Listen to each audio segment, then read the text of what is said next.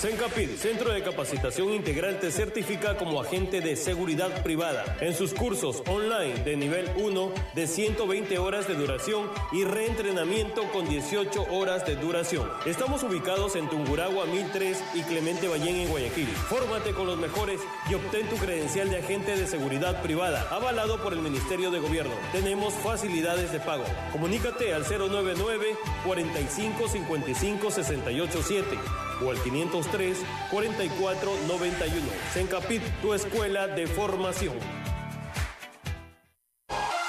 Fin del espacio publicitario y promocional. Esta programación está clasificada como categoría A, apta para todo público. Ya con ustedes, Azul Sostenible. Un espacio de diálogo sobre la importancia del océano para Ecuador, relacionado a la conservación y el uso sostenible de sus recursos. Bienvenidos.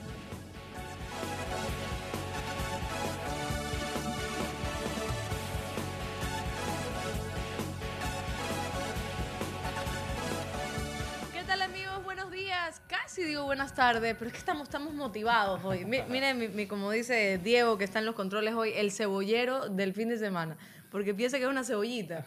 A mí una vez la alcaldesa me dijo que era un nido, que parecía un nido, ¿sí o no? Yo le Parece, llamo sí, un nido. parece más nido, pero Un nidito. se ve muy bien. Ah, claro, pues hoy, hoy, hoy intenté Está peinarme. colorida, está Estoy, estoy feliz. Estoy, Qué bien, qué bien. Estoy entusiasmada porque a mí me encanta el programa de las 9 de la mañana hoy sábado y también el del miércoles de las 13 horas con 15 minutos. pero Un poquito más el sábado. cuidado si digo que no me gusta el del miércoles. imagínate. Pero el sábado uno ya está descansadito y viene motivado. Así es. Así que muchísimas gracias por acompañarnos. Teleradio 1350. Y también ya estamos en vivo en YouTube y en Facebook porque Isaac se encarga de mantener todo listo para que usted se comunique con nosotros y esté conectado. ¿Cómo le va, ingeniero? Bien, buenos días Alondra, muy bien también, una semana eh, eh, bastante complicada por las reuniones que hubo ya a nivel científico de la Comisión del Atún, una- una reunión que normalmente se da en mayo, pues por todo lo ocurrido recién se dio ahora esta semana Y todo tres por- por días. Zoom.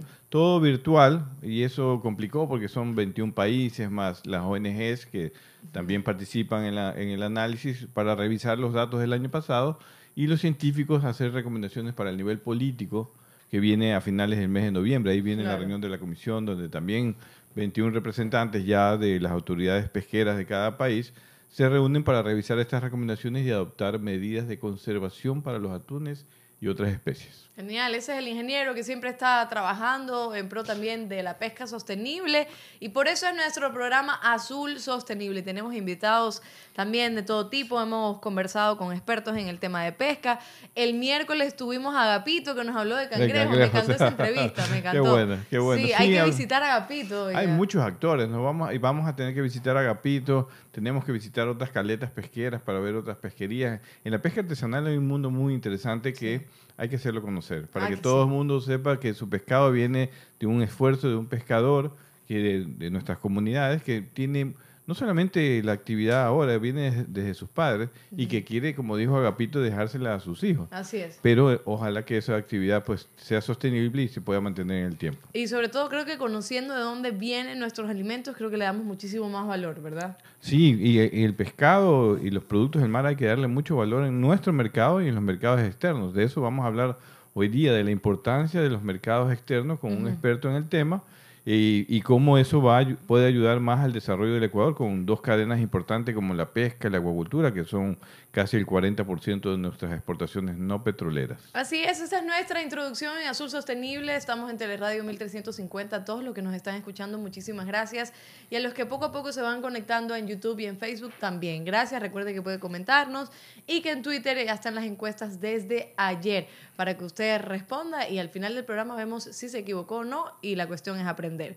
¿Qué les parece si vamos con el primer segmento que es las noticias más destacadas del mundo en nuestro segmento desde el mar?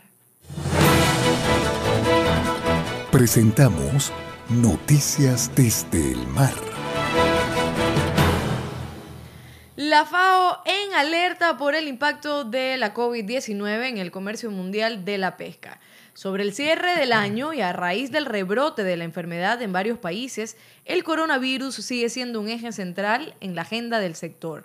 La Organización de Naciones Unidas para la Agricultura y Alimentación, FAO, refleja esa inquietud. El organismo está convocando a un seminario virtual para analizar el impacto del COVID-19 en la producción mundial y el consumo de pescados y mariscos. La cita fue el 21 de octubre con la participación de diversos expertos a través de la plataforma Zoom. El seminario web tuvo como objetivo ofrecer una mirada general de cómo la industria pesquera se ha visto afectada por la pandemia durante el 2020, intercambiar opiniones y proporcionar algunas de las mejores prácticas para mitigar los efectos negativos, informaron los organizadores. Asimismo, el evento contó con la colaboración de otras instituciones como Eurofish, Infofish, Infopesca, InfoSawak y Show. Así es. Sí, así es. La agenda incluye una revisión global de la pesca y la acuicultura, miradas particulares sobre Europa, Asia, el Pacífico, Latinoamérica, Arabia y China, además de una sección de preguntas y respuestas. La apertura estuvo a cargo de Audun Lem, representante de FAO. Y ingeniero, por favor, coméntenos cuáles fueron las conclusiones del evento. Ok, las conclusiones del evento fueron en general que en la región la pesca y la acuacultura no se han visto afectadas de la misma forma. Depende de la forma en que, en que el producto es elaborado o capturado y su destino. La pandemia ha afectado la operación del sector, especialmente a la pesca extractiva industrial, al interrumpir la normal circulación y operación de su tripulación. También en las conclusiones, si me permite, ingeniero, los cambios de hábitos de consumo eh, han afectado de manera dispara la demanda, mientras ha disminuido el consumo de productos frescos y de alto valor económico, ha aumentado el de productos más baratos y conservas como el atún enlatado. Así es, un, un, porcentaje importante de la pesca extractiva industrial se reduce a la harina y aceite de pescado este producto ha tenido un comportamiento desigual en la región. Mientras en Perú sufrió una caída importante, en Chile su comercialización aumentó. Qué interesante estas conclusiones. La pesca artesanal, en cambio, se ha visto afectada de una manera más homogénea en toda la región. En todos los países ha disminuido considerablemente su demanda por el cierre de mercados y restaurantes. Eso sí, lo podemos constatar aquí. También. Claro, aquí también ocurrió. El pescador no pudo salir, los mercados además estaban cerrados y por eso decía arriba que el principal producto que sí pudo ser comercializado es el atún enlatado. el, el, encarecimiento del proceso productivo es el principal efecto de la pandemia en la actividad acuícola. La menor salida y sobrestock de productos ha encarecido los costos de alimentación y del congelado de los productos que se han podido vender. Ello ha reunido, en el caso del camarón, ellos, eh, ello ha ocurrido, perdón, en el caso del camarón y salmón. En el caso de la tilapia, la demanda no ha disminuido tanto como los productos mencionados anteriormente, ya que se trata de un producto del segmento de menor precio. Las medidas a corto plazo apuntan a mejorar las condiciones de la tripulación a la pesca industrial, disminuir los costos de la acuicultura y, mejorar la salida de productos de la pesca artesanal y acuicultura. También en el corto y mediano plazo es necesario preocuparse por la protección de los pescadores artesanales a causa de la COVID-19 y mejorar sus condiciones de seguridad social a futuro. La innovación y tecnología jugarán un importante rol en la trazabilidad y venta de productos marinos, agregando valor a los productos artesanales.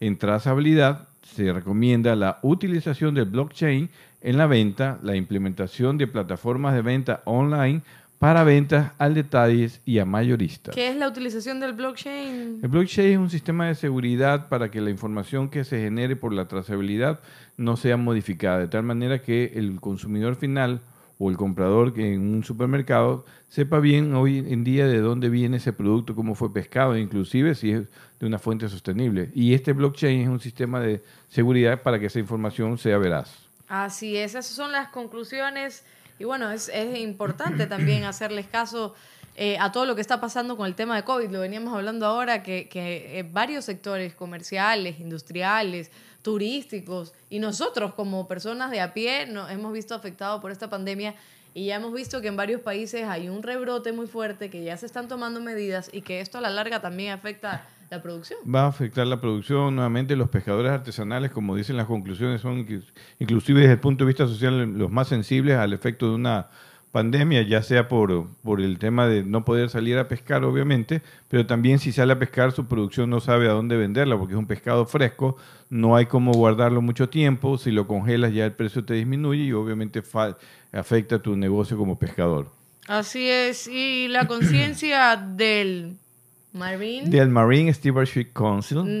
A ver, en español, a ver. del Consejo de Administración Marina. Consejo de Administración Marina. Marina. Ya. en dos años el conocimiento de la etiqueta del Consejo de Administración Marina en los Estados Unidos, está bien, ¿verdad? Sí, está bien. Ha aumentado solo en 1%. Sin embargo, los países europeos y China han informado de un crecimiento mucho mayor en el mismo periodo de tiempo. Además, en los Estados Unidos, solo el 5% de las personas a menudo ve el logotipo de, el logotipo de MSC durante las compras. Además, el 17% afirmó haber notado el logotipo azul ocasionalmente. Esto significa que solo alrededor del 22% de los estadounidenses encuestados conocían MSC en cualquier capacidad, una mejora de solo el 1% en comparación con el 2018. Asimismo, el mayor crecimiento se observó en China, donde un 17% más de consumidores dijeron que reconocían la etiqueta sostenible de MSC. En total, el 56% de los chinos están familiarizados hasta cierto punto con el logotipo.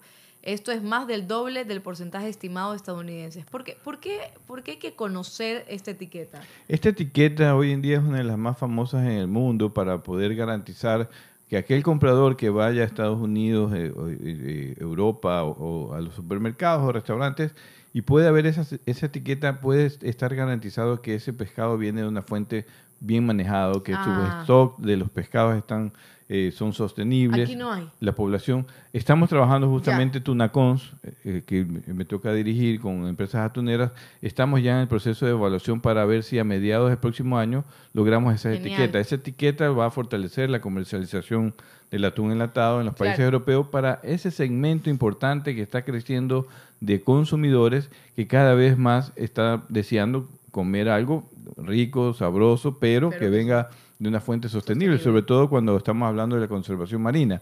En este caso, la noticia está diciendo que en Estados Unidos esta etiqueta todavía no está siendo tan conocido, bueno, con nuestro invitado de hoy que vive allá y que conoce muy bien ese mercado, vamos a ver cómo el, consumidor de Estados Unidos está cambiando ya ese comportamiento para buscar este tipo de productos con este tipo de certificaciones. Oiga, ingeniero, igual cuando ya esto se pueda implementar aquí también en el Ecuador, lo que sí necesita desde el punto de vista comunicacional es una campaña bastante fuerte, porque es necesario yo como consumidora voy a los mercados y compro y yo no miro etiquetas, yo no miro nada, yo no sé a veces de dónde viene y a veces estamos comprando productos que no son realmente de una fuente sostenible. Y yo creo que estamos cambiando el comportamiento como seres humanos y estamos viendo eh, el tema del medio ambiente, cómo cuidar el medio ambiente y también a nosotros. Entonces, si esta etiqueta se puede implementar aquí, como usted decía, que están trabajando con Tunacons, creo que la importancia de la, de la publicidad y de, de la información en los medios es importantísimo. Mira, en Latinoamérica, y eso también lo podemos conversar un poco con Fernando, todavía el consumo de pescado, de productos en mar, es muy bajo.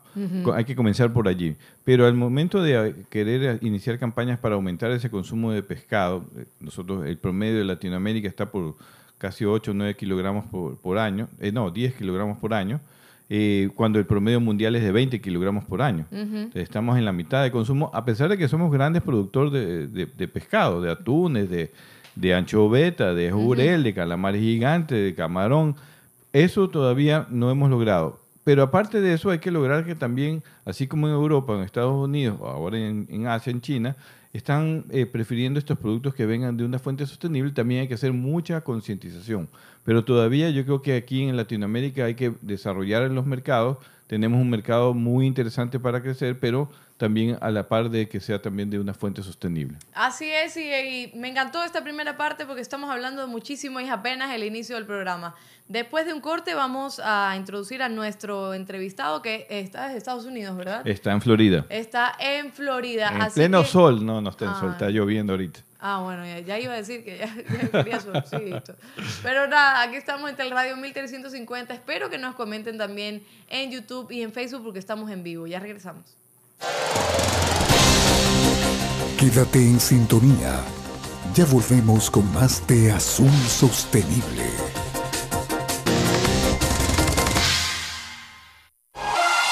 En Teleradio, inicio del espacio publicitario y promocional.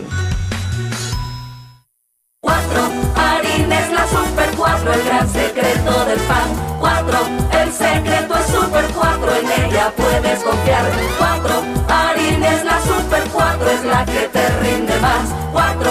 El secreto es Super 4, harina de calidad. Solo los buenos panaderos saben que harina Super 4 es la número uno en rendimiento y calidad. Solo Super 4 rinde más que las demás. ¿Cuál es el secreto del mejor pan? El secreto es Super 4. Para ventas y distribución, llamar al 099-9486-977. Esto aún no termina. Por eso le digo a mi nieto que para jugar pelota siempre debe usar mascarilla. Y cuando vuelve, hago que se limpie para entrar a casa. No te confíes. El estado de excepción terminó, pero la pandemia sigue. Manos, mascarilla, distanciamiento y preocuparse de que todos cumplan las medidas de seguridad. Alcaldía de Guayaquil. Autorización número 0118. CNE, Elecciones Generales 2021. Fin del espacio publicitario y promocional. Seguimos con Azul Sostenible. Así es, estamos en Teleradio 1350. Esto es Azul Sostenible. Y de hecho, de eso vamos a hablar también un poco, sobre las potencialidades comerciales futuras en los mercados internacionales del sector pesquero y acuícola del Ecuador. Y por favor, vamos a darle la bienvenida a nuestro invitado. Él es el director general de Expand Trading and Consulting Corporation, MBA. Wow. Y, y vamos a darle la bienvenida a José Fernando Navia. José, no me conoce, mi nombre es Alondra. Permítame decirle que su nombre, su nombre es como de telenovela, José Fernando. Bueno, soy que, sí, eso, eso tuvo mi madre, eso no tengo ningún mérito yo. Es Manavita. Ah, qué Manavita, bueno, sí. qué bueno. De cepa, de Puerto Viejo. Saludos a todas las personas que nos están escuchando desde y es melecista también. Genial. No, no. mentira, mentira. No, pues. Socio de Barcelona desde Vea, 1969. este, hasta no la sé. fecha y la hora, ¿sabes? desde el 78, pero estoy descontinuado. Hincha desde el 69. Bueno, bueno, ya, ya, ya. Entonces me Hasta nomás. seria nomás. Hasta ahí nomás ya con las bromas. ¿Qué tal? Tuve una charla en el 81, el 14 de enero. ¿Qué tal? ¿Qué tal, José Fernando Navia? Muchísimas gracias por acompañarnos. Usted está en Florida, Un gusto, ¿no? un gusto de- Allá está en Florida, ¿no? Sí, en Weston, Perfecto. norte de Miami. Perfecto, gracias por su tiempo y bueno, estábamos hablando de, de el tema de hoy que tiene que ver con las potencialidades comerciales futuras en los mercados internacionales del sector pesquero. Y, y antes de ir al tema realmente comercial, leíamos una noticia acerca del, de esta etiqueta del MSC, ¿no? Sí, así es. En Estados Unidos que no crece lo suficientemente rápido y yo conversaba con el ingeniero que conoce el tema de pesca, pero uno como, como periodista se aleja un poco de estos temas y quiero, quiero conocer de parte de usted cómo es el comportamiento, por ejemplo, que tienen en Estados Unidos en cuanto al consumo sostenible. ¿A qué se refiere el consumo sostenible y cómo los ciudadanos se enfrentan a esta idea de consumir sosteniblemente? Gracias, Alondra, y gracias también, Guillermo, por esta conversación. Mira, eh, la población norteamericana, en un porcentaje creciente, eh, está tomando conciencia, re- responsabilidad social, eh, que se manifiesta en el consumo de varias extensiones, de varias categorías de producto en el mercado. Especialmente uno lo puede ver en los autoservicios.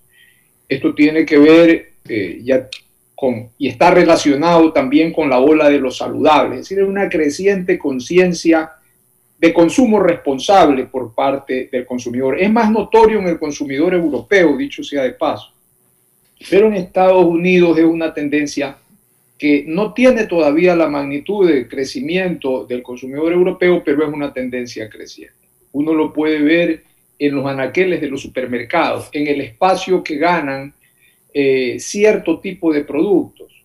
Usted puede ver en lo que tiene que ver con el, eh, la tendencia de lo saludable, por ejemplo, como en la categoría de dairy products, de lácteos, eh, cada vez es mayor el espacio de las leches de almendra, de las leches que no son de, que no son de vaca, que no son de mamíferos.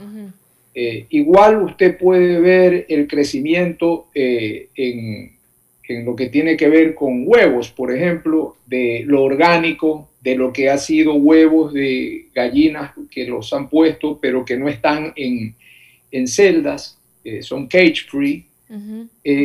También en, en, lo que tiene que ver con carne, usted puede ver una oferta creciente de carne proveniente de ganado eh, que, que, ha sido tratado de una manera diferente, que ha sido alimentado de una manera diferente. En el caso del mar, en el caso del pescado, eh, usted ve en, los anaqueles de procesados, en los anaqueles de, latas de atún, por ejemplo, ya la certificación del, M, MSC eh, con mayor frecuencia. Ahora, tenemos que hacer en esta parte una reflexión sobre los patrones de consumo de pescado del consumidor norteamericano. Mire, una familia norteamericana en promedio sale a comer pescado o compra pescado algo menos de cinco veces al año, compra pescado, mientras que compra carne 27 veces al año. Wow. Eh, eso le da a usted una idea de un patrón de consumo eh, eh, en donde todavía se es minoritario. Ahí hay mucho por ganar, o sea, nosotros tenemos que mirarlo esto como una oportunidad. Y creo que, que las iniciativas que se han tomado de certificación para la pesca sostenible van por el camino correcto, pero también hay que engranarlo con otros disparadores del consumo que ya están en el mercado de llegada. Y José, una pregunta. Y, el tema... Fernando, Fernando me dice todo el mundo, ah, Alondra. si me dice José, voy a pensar que le estás preguntando a alguien más. Es verdad. Yo, yo dije aquí, le voy a llamar Fernando, pero me dijeron, no, dígale José Fernando. No, al contrario fue todo eso. al contrario, mi querido Fernando. Fernando, Fernando, y esta cifra que usted me da, que, que además ya la veníamos conversando también en el programa, que es sorprendente que sobre todo en Latinoamérica, con países tan eh, ricos en temas de pesca como Ecuador, Perú, como Perú, Chile, Chile que, que el porcentaje de consumo de pescado sea tan mínimo y tengamos toda esta riqueza. Esto a nivel comercial podría afectar de alguna forma en, en, el comercio, en las relaciones con otros países en cuanto al tema de pesca? Bueno, yo creo que eh, las relaciones con los otros países en, materia de pesca son las que menos me preocupan porque, porque hay un ordenamiento institucional, supranacional. Eh, y los países han estado en materia de pesca acostumbrados a entenderse y, y, y, lo regulatorio con fricciones, como es normal, siempre Recordemos que la pesca fue un encadenamiento que nació global desde siempre ha sido global la pesca, siempre superó las fronteras. Eh, usted tiene, y yo que soy de Manaví lo recuerdo, pues las, las atuneras estuvieron desde hace 50, 60 años en Manta y siempre tuvieron negocios internacionales. Entonces, hay una cultura de internacionalismo en los negocios, en el sector pesquero, que va a hacer que cualquier diferencia o tensión nacida de de, diferencias comerciales, de intereses legítimos, genuinos de empresarios de diferentes países, van a tener un marco donde dialogar. Entonces, esa parte creo que la miro con optimismo. Fernando, vamos a tener que ir a un dato curioso que tenemos nosotros en el, programa y regresamos contigo. Quiero tocar el tema de nuevo de Estados Unidos, eh, porque creo que es un mercado que todavía Ecuador tiene una, una gran potencialidad de desarrollo. Pero vamos a, a regresar después de este dato curioso Hoy en el dato curioso.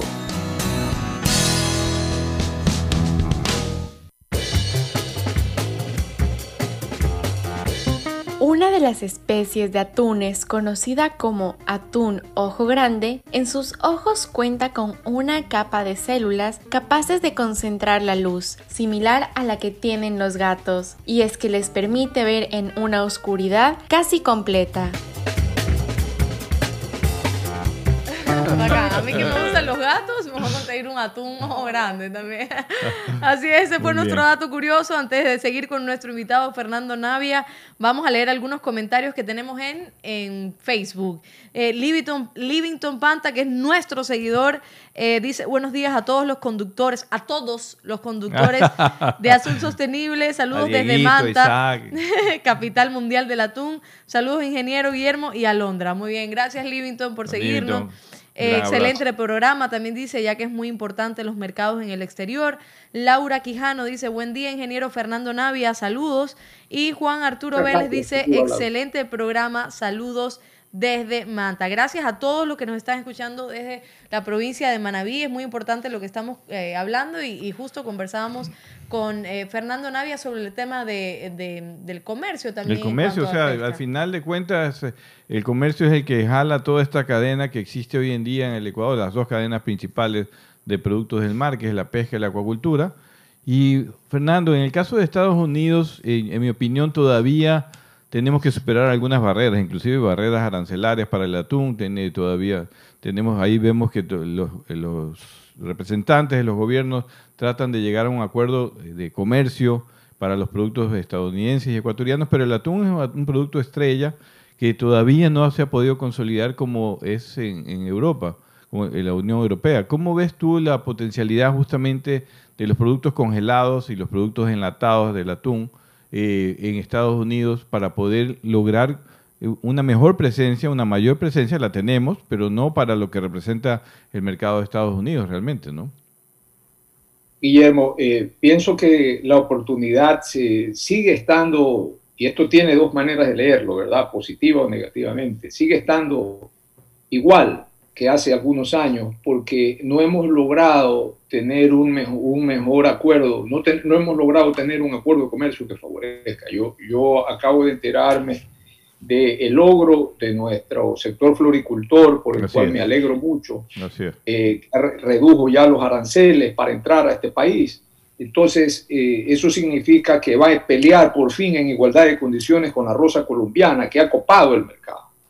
Claro. La rosa colombiana hoy es las tres cuartas partes o las cuatro quintas partes de la compra norteamericana.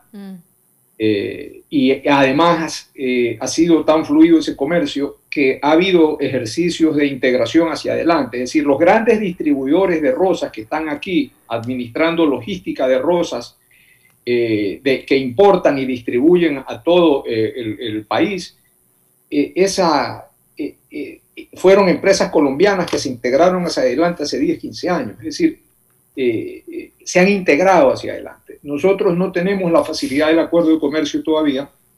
Creo que hemos desperdiciado, como lo he comentado con algunos líderes del sector, la oportunidad que tiene el Ecuador de tener una embajadora con la capacidad ejecutoria de la señora Baki, que además es muy respetada y reconocida por la Casa Blanca.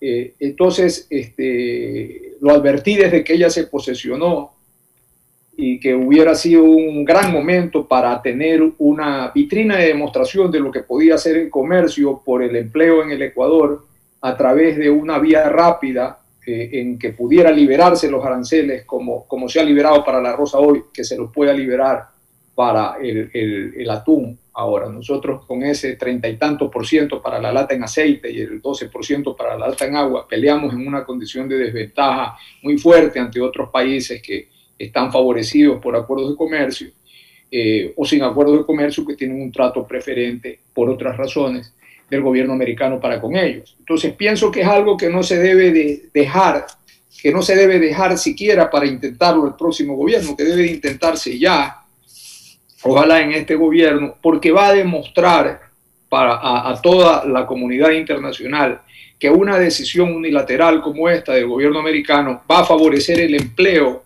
en países como el nuestro en una etapa tan difícil y que por otro lado no quita, no quita empleos en los Estados Unidos porque eh, no tienen la capacidad de captura de atún ni las cadenas de procesamiento que nosotros tenemos en el Ecuador. Así Más es. bien, pues va a fortalecer el brazo distribuidor de empresas grandes de aquí en Estados Unidos, como Chicken of the Sea, como si Estados, claro, y si Estados Unidos sigue con esa política todavía arancelaria para los- el producto estrella de Ecuador, que es el, el atún enlatado, procesado, tendríamos que pensar en otros mercados, eh, eh, como lo ha hecho el camarón, eh, con el mercado chino, que antes sus mercados estaban concentrados en Europa y Estados Unidos, y en los últimos cinco o seis años reventó el mercado de China. ¿Podría ocurrir eso también con los productos de la pesca, con el atún u otras especies congeladas, la merluza, el, perdón, el dorado? ¿Tú crees que el mercado chino es, un, es una alternativa o el mercado mexicano o el mercado ya brasileño, que también es un mercado, son mercados grandes de consumo y que todavía no hemos llegado con, también con, como pudiéramos llegar con nuestra producción, ¿no? Sí, Guillermo, este, eh, me hiciste múltiples preguntas. Ah, vamos, a tratar de, Mira, eh, yo vi de cara a, los grandes bloques de comercio tres grandes mercados eh, que, que, necesitan ser intervenidos a través de estrategias diferentes desde el Ecuador. Tú has hablado del mercado chino. El mercado chino hoy por hoy es el más, el más grande mercado para el pescado.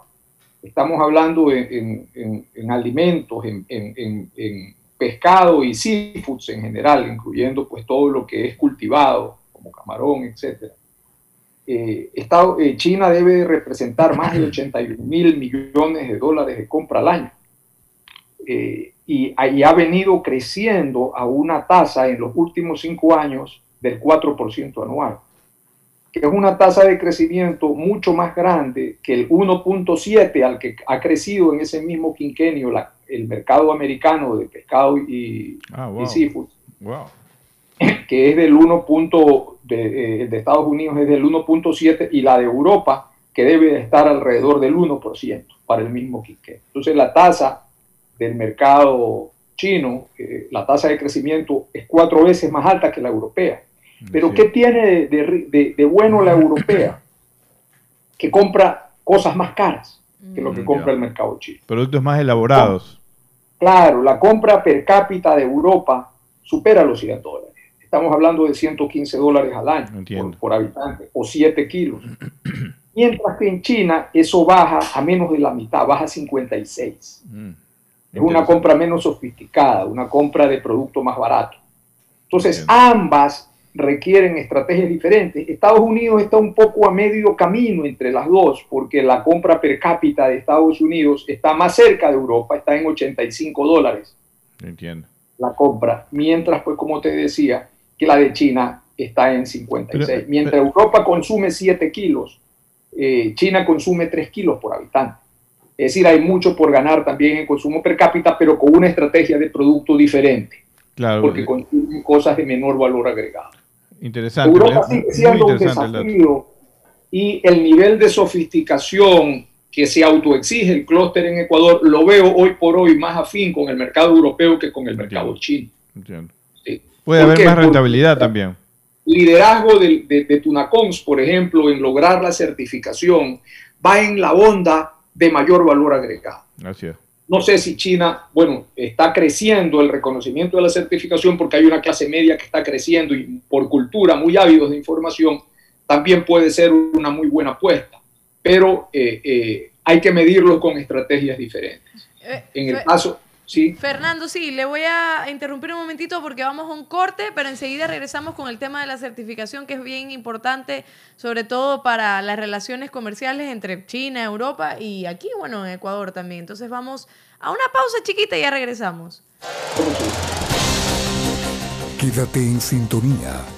Ya volvemos con más de Azul Sostenible.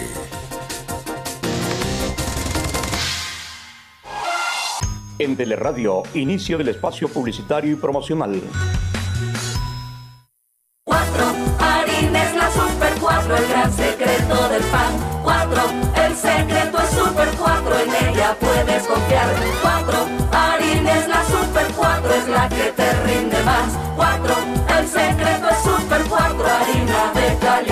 Solo los buenos panaderos saben que harina Super 4 es la número uno en rendimiento y calidad. Solo Super 4 rinde más que las demás. ¿Cuál es el secreto del mejor pan? El secreto es Super 4.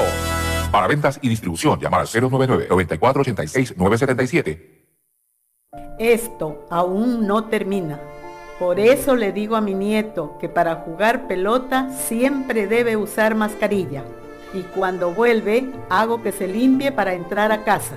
No te confíes. El estado de excepción terminó, pero la pandemia sigue. Manos, mascarilla, distanciamiento y preocuparse de que todos cumplan las medidas de seguridad. Alcaldía de Guayaquil. Autorización número 0118. CNE, Elecciones Generales 2021.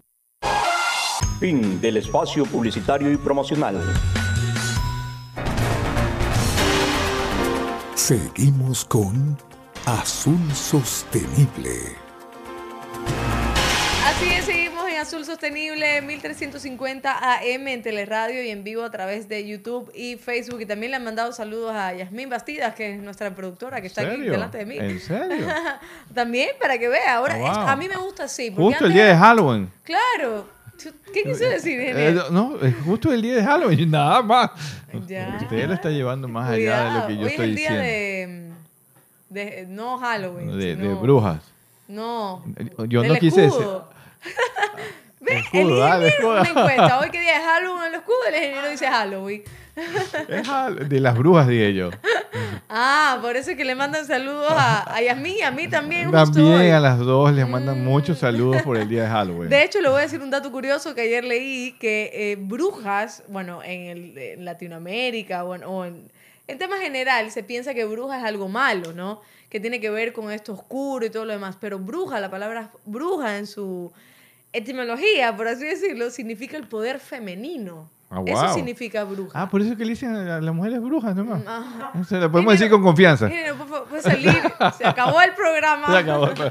No, mentira, aquí estamos en, en, en Azul Sostenible, 31 de octubre y aquí estamos. Se supone que es feriado, pero nosotros estamos trabajando. El Muchísimas feriado gracias. es lunes y martes. No, también desde el sábado, pero aquí estamos. Aquí estamos sin ceviche y sin encebollado.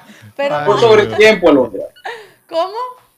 Es con sobretiempo el trabajo de hoy. Yo creo, Fernando, yo también creo, ya, ya lo voy a mantener eh, eh, firme eso en el contrato. Dios así mío, que- le han salido ustedes en el programa un montón de abogados. ¿ah? Ah, para que veas. De varios programas han salido a defenderla. ¿qué? Aquí estamos y estamos hablando eh, con Fernando Navia, que le mandan también otros saludos. Fernando, desde, em, dice saludos para Fernando Navia de parte de María Luisa Mendoza y Walter Villavicencio. Ah, qué grato saber de ella. Muchos saludos también. Así es, y bueno, seguimos hablando y el tema de la certificación es muy importante y quiero entenderlo un poco entre Fernando y usted, ingeniero. O sea, el hecho de tener la certificación, em, ¿cuál es el logro? ¿Qué beneficio tiene? No solo para la empresa de ustedes como Tunacón, sino para el Ecuador. ¿Cuál es el beneficio de esta certificación? Bueno, para el Ecuador es, un- es consolidar Igual mercado. Ah, qué grato saber de ella. Aló.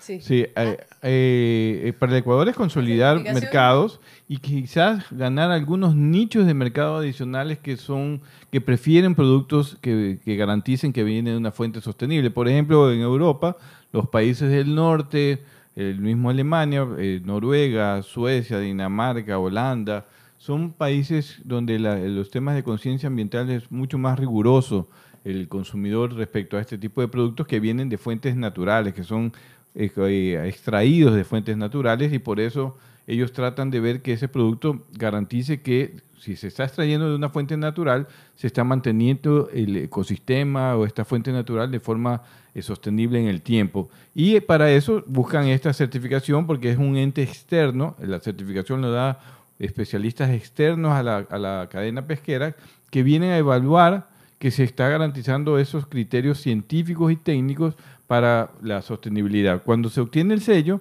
el consumidor de estos mercados para Ecuador sería importante ganar esto- estos nichos adicionales. Aunque Europa es nuestro primer mercado para el atún, hay nichos adicionales que de acuerdo a la visión empresarial, porque esto surge también de la visión empresarial, ven como necesario incorporar este valor agregado al producto que ya está consolidado en Europa para buscar nuevos mercados o nichos de mercados que tengan mayor conciencia ambiental, ¿no? No sé si Fernando quieres agregar algo. ¿Cómo no? De este Eh, tema. Pienso que la certificación es esa vía hacia la diferenciación del sector.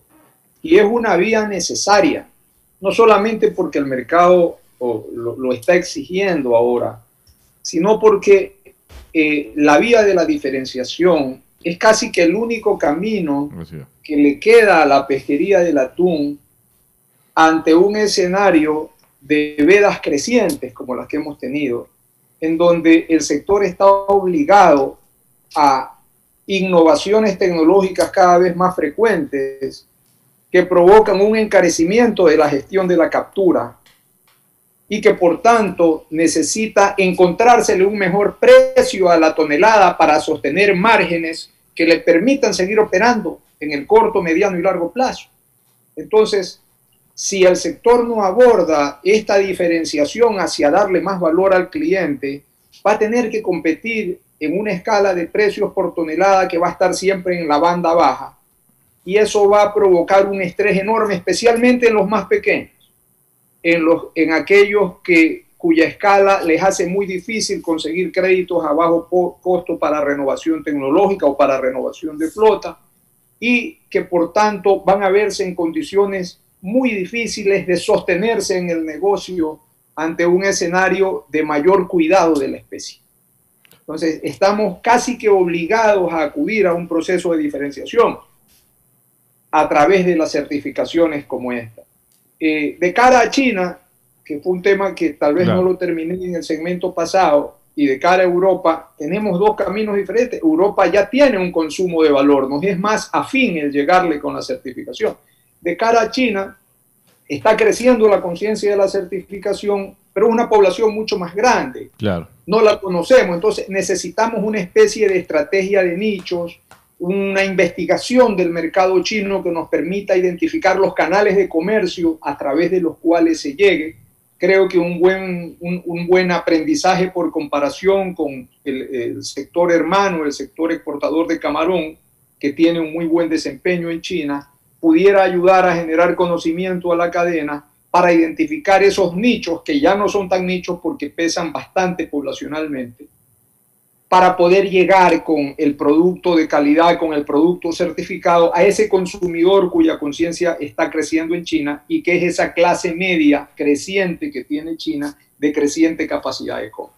Pero adicionalmente, Fernando, yo creo que también hay que pensar, yo creo que en la estrategia de China, y me parece muy buena idea lo que tú estás sugiriendo para que lo escuche el sector, porque China es el mercado. Como tú has podido decir muy bien, hay un crecimiento del 4% del consumo versus otros mercados importantes como Estados Unidos y, Europa que están en el 1, 1.7% de crecimiento de demanda de pescado. Entonces China hay que ponerle atención pero adicionalmente pensar quizás en otros productos que también consume China. Por ejemplo, el calamar gigante que hemos hablado tanto en estos últimos meses, que ellos tienen que venir del otro lado a pescarlo cuando nosotros lo podemos pescar, procesar y exportar y abrir un nicho de, mercado con el calamar gigante ya desde Ecuador, con alianzas estratégicas con empresas chinas para poder consolidar esta, esta, esta, este producto también, ¿no?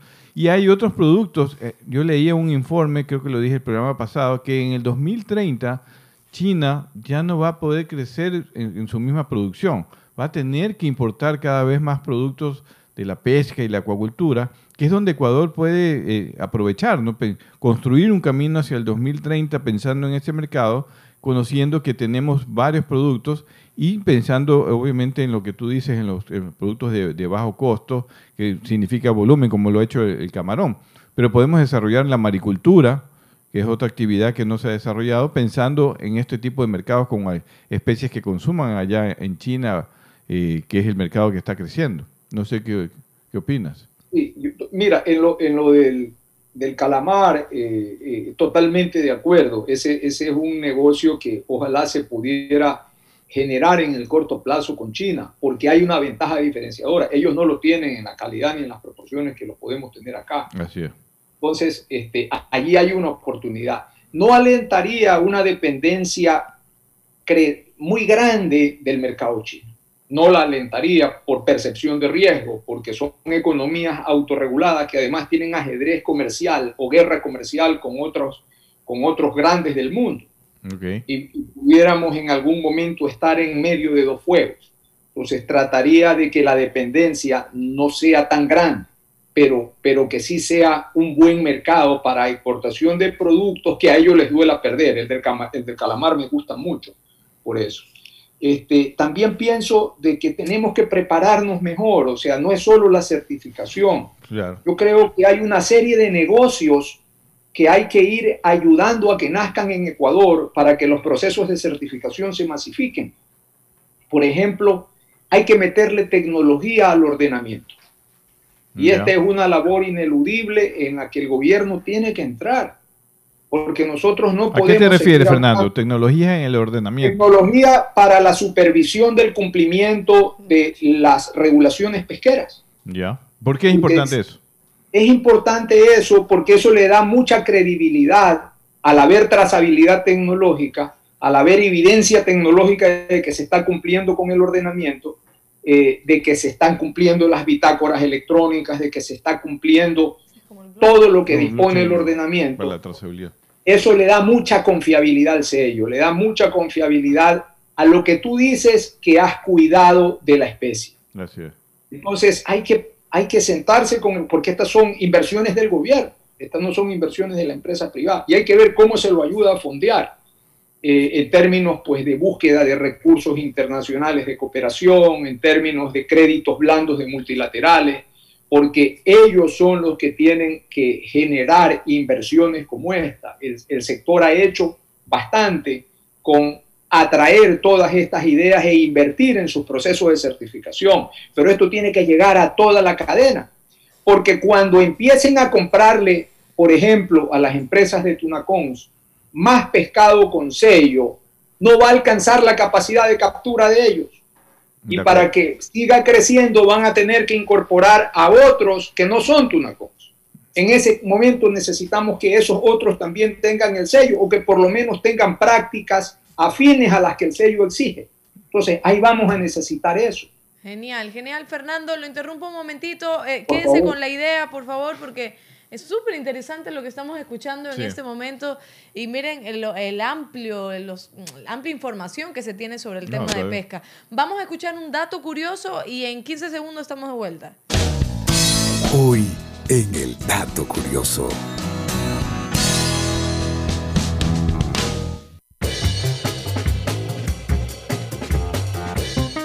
El pez espada es un pez con bastante carácter. La tranquilidad no lo define. No duda ni en atacar a especímenes más grandes que él. A veces incluso finge estar exhausto para realizar su ataque de manera más certera. Esta técnica es habitual que la emplee contra botes. Genial, creo que aquí algunas personas nos identificamos con el pez espada, ¿sí o no?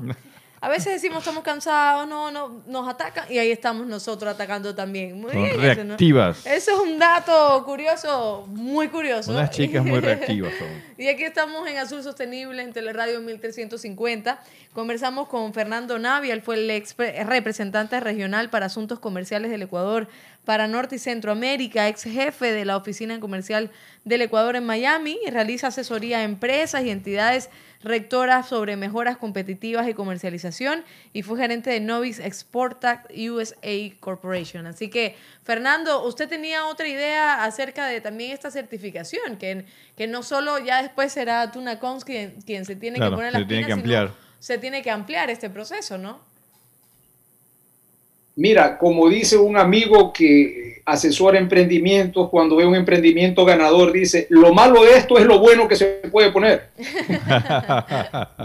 Entonces, acá eh, puede haber un templón muy fuerte del mercado al apostarle a mercados de amplio crecimiento como China, con etiqueta certificada del, Marine Stewardship Council, o, o, entrar más en Europa, o lograr las negociaciones con Estados Unidos, donde esas cosas se dan, va a haber un templón muy fuerte del mercado. Claro y no estamos, el clúster, el encadenamiento de atún no está preparado para emitir súbitamente más atún certificado. Y no solo el atún, de otras especies, dorado, pez espada, que, que tengan que asumir esta práctica por exigencia del consumidor. Entonces, recuerden que estamos en este ejercicio hacia, hacia la diferenciación y hacia el valor agregado, estamos construyendo un, un mercado azul Estamos pasando del mercado verde al mercado azul. Y nosotros tenemos que tener claros los atributos que esa economía azul le va a exigir a quienes pretendan liderarla. Entonces, estamos hablando de pesca responsable, en lo cual ya tenemos camino andado y nos falta seguir caminando. Estamos hablando de seguridad en el mar. Estamos hablando de procesos de equidad e inclusión por la responsabilidad social que el que compra la etiqueta también va a pedir. Estamos hablando de procesos confiables para minimizar la captura incidental y los descartes. Estamos hablando también de acuicultura sostenible, porque la acuicultura necesita tener un empate ganador con el manejo de su impacto ambiental. Noten que para de aquí al 2030 todas las previsiones hacen, eh, eh, miran que va a haber un incremento del consumo de pescado, tanto per cápita como en, total. Pero al mismo tiempo tenemos un problema de sostenibilidad de la especie y del ecosistema. Entonces tenemos que, si no entramos en la economía azul, que va a generar de este aparente sacrificio una oportunidad sostenible de negocio para el Ecuador, tenemos que tomar en cuenta todos estos atributos y por eso tenemos que ir a la acuicultura sostenible. En, el, en, pocos años la acuicultura va a empatar en, en, términos de toneladas anuales a la captura. Así es. Y todo esto envuelto en medidas de adaptación al cambio climático. Esos son los atributos que yo veo que tienen que empezar a caracterizar la estrategia competitiva del encadenamiento de, de, la, de la captura, de la pesca y de la acuicultura para, para liderar el proceso de cambio del consumo hacia esa economía azul donde el atún y nuestros empresarios, creo, tienen las bases para liderar. Fernando, ¿y de qué depende eso, esa estrategia que tú eh, nos propones al Ecuador, al sector pesquero y acuícola, que siempre lo has, mencionado, lo hemos estado en varios foros con eso? Eh, pero ¿de qué depende de que esta estrategia se construya lo más pronto posible? Porque en términos de tiempo estamos hablando de 10 años más, del 2020 al 2030, y algunas metas en el tema de, la pesca y la acuacultura, y son 10 años que se van rápido. Bueno, mira, nuestros empresarios son bastante visionarios. Yo creo que esta visión que nosotros estamos conversando, ellos la deben de haber configurado ya y con mucha lucidez. Pero hay que bajar esa visión y conversarla con el sector público local para ir generando los instrumentos para la ordenación institucional. Porque esto tiene que, seguir siendo articulado con la entidad rectora. Claro. Y eso significa preparar a la entidad rectora para un nuevo modelo de gobernanza que va a tener otros atributos como lo vimos en mi intervención anterior. Eh, y eso va a obligar también a que tanto el sector público como el sector privado evolucione sus sistemas de administración de datos, sus sistemas de administración de información, de identificación, de, de trazabilidad.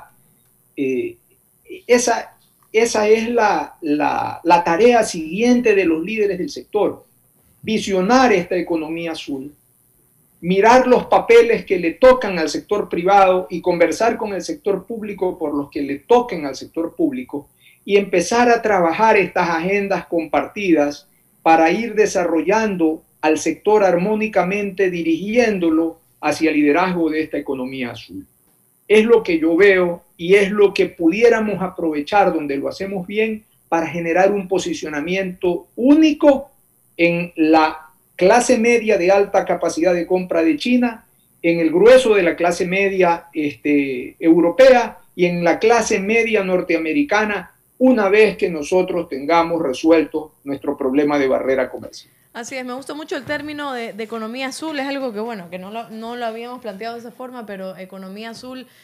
Y creo economía azul, mercado azul, interesante. ¿no? Sí, porque a la final siempre hay una pelea, bueno, y usted mejor ¿Quién mejor que usted para saber este tema sobre el tema de mantener la pesca sostenible y, ambientalistas que creen que no se cumplen estos, estos factores de sostenibilidad? Entonces, cuando uno habla de economía, economía también no tiene que ver con recaudación, no tiene que ver con dinero nada más, sino que tiene que ver con la palabra esta de, sostenibilidad que es también del medio ambiente, la parte social, la parte del dinero. Entonces, hablar de economía azul ya es eh, plantearse un mercado realmente bastante amplio que nos puede beneficiar como país. Nos, va, eh, nos puede beneficiar, y que, pero, pero como dice Fernando, para eso hay que construir todo una estrategia, todo un sistema entre el sector privado y el sector público. Y a veces me preocupa el sector público eh, si tiene esa visión y los próximos gobernantes, este gobierno y los próximos gobernantes, obviamente deberían tomar en cuenta todos estos factores para poder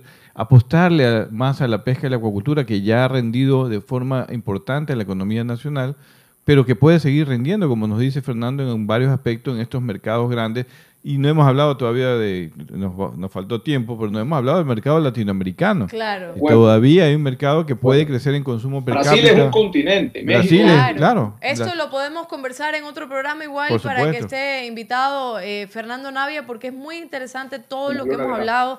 Hemos, he anotado bastante información también porque todos los días se aprende y creo que las personas que nos están escuchando, que nos han mandado saludos, también encuentran interesantes el tema de hoy. Fernando, muchísimas gracias por A acompañarnos. ustedes, a ustedes. Me ha Gracias, sido muy Fernando. grato compartir con ustedes y conversar estos temas que a mí particularmente me apasionan. Perfecto, gracias Fernando. Un gusto verte, Fernando. Gracias. ¿no? de nuestro entrevistado y nosotros vamos a una pausita pequeñísima y volvemos con las encuestas de Twitter. Quédate en sintonía. Ya volvemos con más de Azul Sostenible.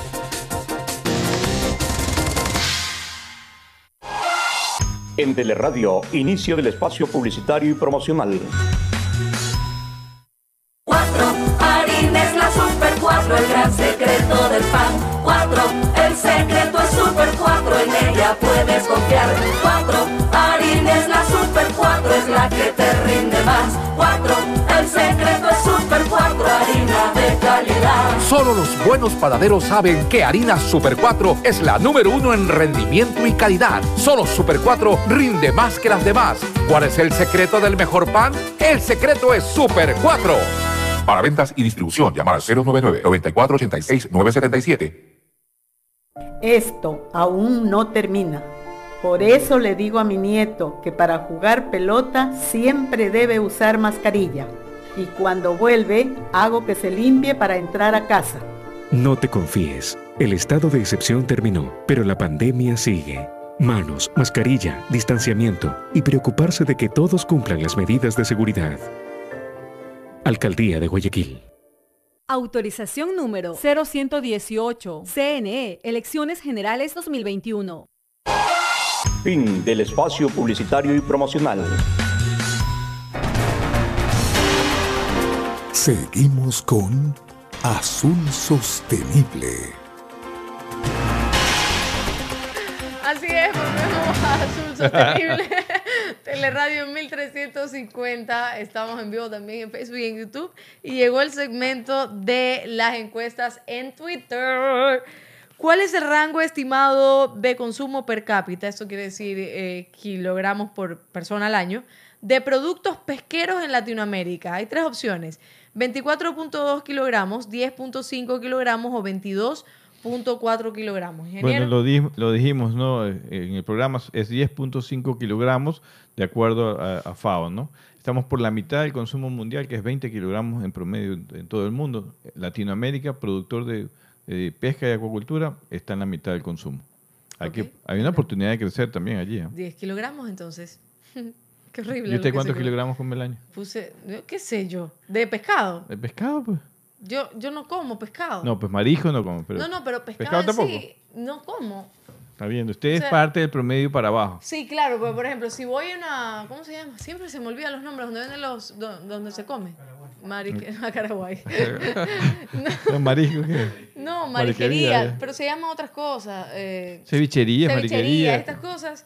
Ahí recién es que como un cevichito o un pescadito apanado.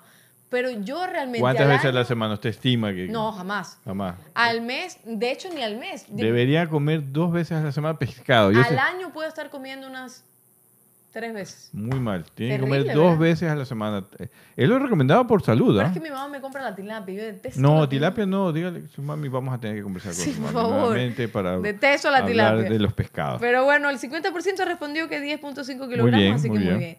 Eh, ¿Cuál es el rango estimado de consumo per cápita de productos pesqueros en Europa? 21.6 kilogramos. Yo tengo una queja aquí, Sí. Como siempre en las Ya. encuestas. Usted me pone 21.6 y 22.4. O sea, Es que 20, 20 ¿cuál es la diferencia? Y además me habla de rango. Entonces yo Ah, digo, sí. de 21 a 22 también hay un rango. Yo, yo tengo una queja ahí, la verdad. La verdad es que sí, tiene razón su queja al lugar, como dicen ¿no? en el juicio. Eh, la verdad es que 22.4 es en Estados Unidos, 21.6 es en la, en Europa. Pero son datos de la FAO, por eso Ya. se los pone así. Y, y yo entiendo, es, es- es- Es se puede confuso, confundir, es confuso, es confuso. Ya, yo puse 22 Al lugar, me al lugar, tiene toda la razón. Vamos con cuál es la forma que más utilizan los países en vías de desarrollo los productos de la pesca y acuacultura. Fresco, fresco y refrigerado, preparados o en conservas o congelados. Esto es en países en vías de es- desarrollo. Exactamente, en países en vías de desarrollo, el producto de espérense, mayor consumo, voy a poner yo. Ya, ¿cuál es? fresco refrigerado. Cha, ¿Qué puso? Conserva. Congelado. Congelado. No, es fresco refrigerado y porque es más accesible. Justamente los países latin- latinoamericanos que son en vía de desarrollo consumen más fresco porque el pescado está más accesible para comérselo fresco, ¿no? ¿Y el congelado cuál es? El congelado ya es el producto que ves en, la- en el supermercado, ya, empaquetado ya. y todo. ¿no? Ya, entendido. Que también es bueno, es muy bueno. Y Ecuador ha desarrollado también mucho en ese campo. Ya. ¿Cuál es la forma que más utilizan los países desarrollados los productos de pesca y acuacultura? ¿Fresco refrigerado, preparados en conservas o congelados? Congelados. Ah, ya, ok. congelados. Ellos prefieren un producto ya más congelado, es el producto que les llega justamente de nuestros países, normalmente congelado, y el segundo producto para ellos en consumo es conservas, no es el fresco. En cambio, en vías de desarrollo es más fresco. Mira la diferencia de consumo. Así es. Y un dato curioso aquí del ingeniero es que en las marisquerías, en, en, perdón, en los locales de parrilla, en los locales donde venden carne, donde tú vas a comer carne, el ingeniero pide Picudo. picudo. Pescado, pescado. Así como yo cuando me voy a la playa y pido un arroz con menestra y carne, el ingeniero cuando va a estos lugares de parrilla pide pescado. Porque que- trato de comer sano y comer sano, Son parte de la comida humanos en santa. conflicto, ¿me entiendes? sí, sí. Pero bueno, ya llegamos al final del programa. Me encantó el programa de hoy. Vamos a seguir teniendo invitados. Eh, en nuestro programa Sur Sostenible tenemos tema para largo y también se están tomando decisiones a medida que avanzan los días. Cuídese muchísimo, por favor, porque hay rebrote en países como Francia, como España, como Italia, y que son países que se supone que también tienen unas medidas más estrictas eh, y nosotros no queremos caer en Tienen medidas más estrictas y tienen sistemas sanitarios mucho más sólidos que los nuestros. Que Y aún así está pasando esto en Europa. Hay que tomar mucho cuidado. Coman mucho pescado porque el pescado también ayuda a tener una buena alimentación, un buen Dice que la sistema alimentación es inmunológico. crucial en el tema Claro, del- el, del el sistema inmunológico, el pes- eh, comer pescados y mariscos es, es una es una buena eh, decisión para, para todos. Así que aprovechen este feriado con tranquilidad en casa. Sí. eh, en lo posible, yo entiendo que a veces hay que salir, pero si salen con mucho cuidado y cuídense mucho. Y- Nos estamos viendo el miércoles. en mascarilla. La mascarilla, el alcoholcito, póngase todo y nos vemos el. Día miércoles a las 1 y 15 de la tarde. Chao. Chao. Seguimos con Azul Sostenible.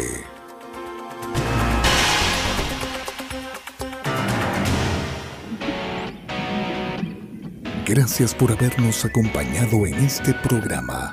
Esperamos que te haya gustado. Encuéntranos en Facebook, Instagram o Twitter y cuéntanos qué te pareció. Hasta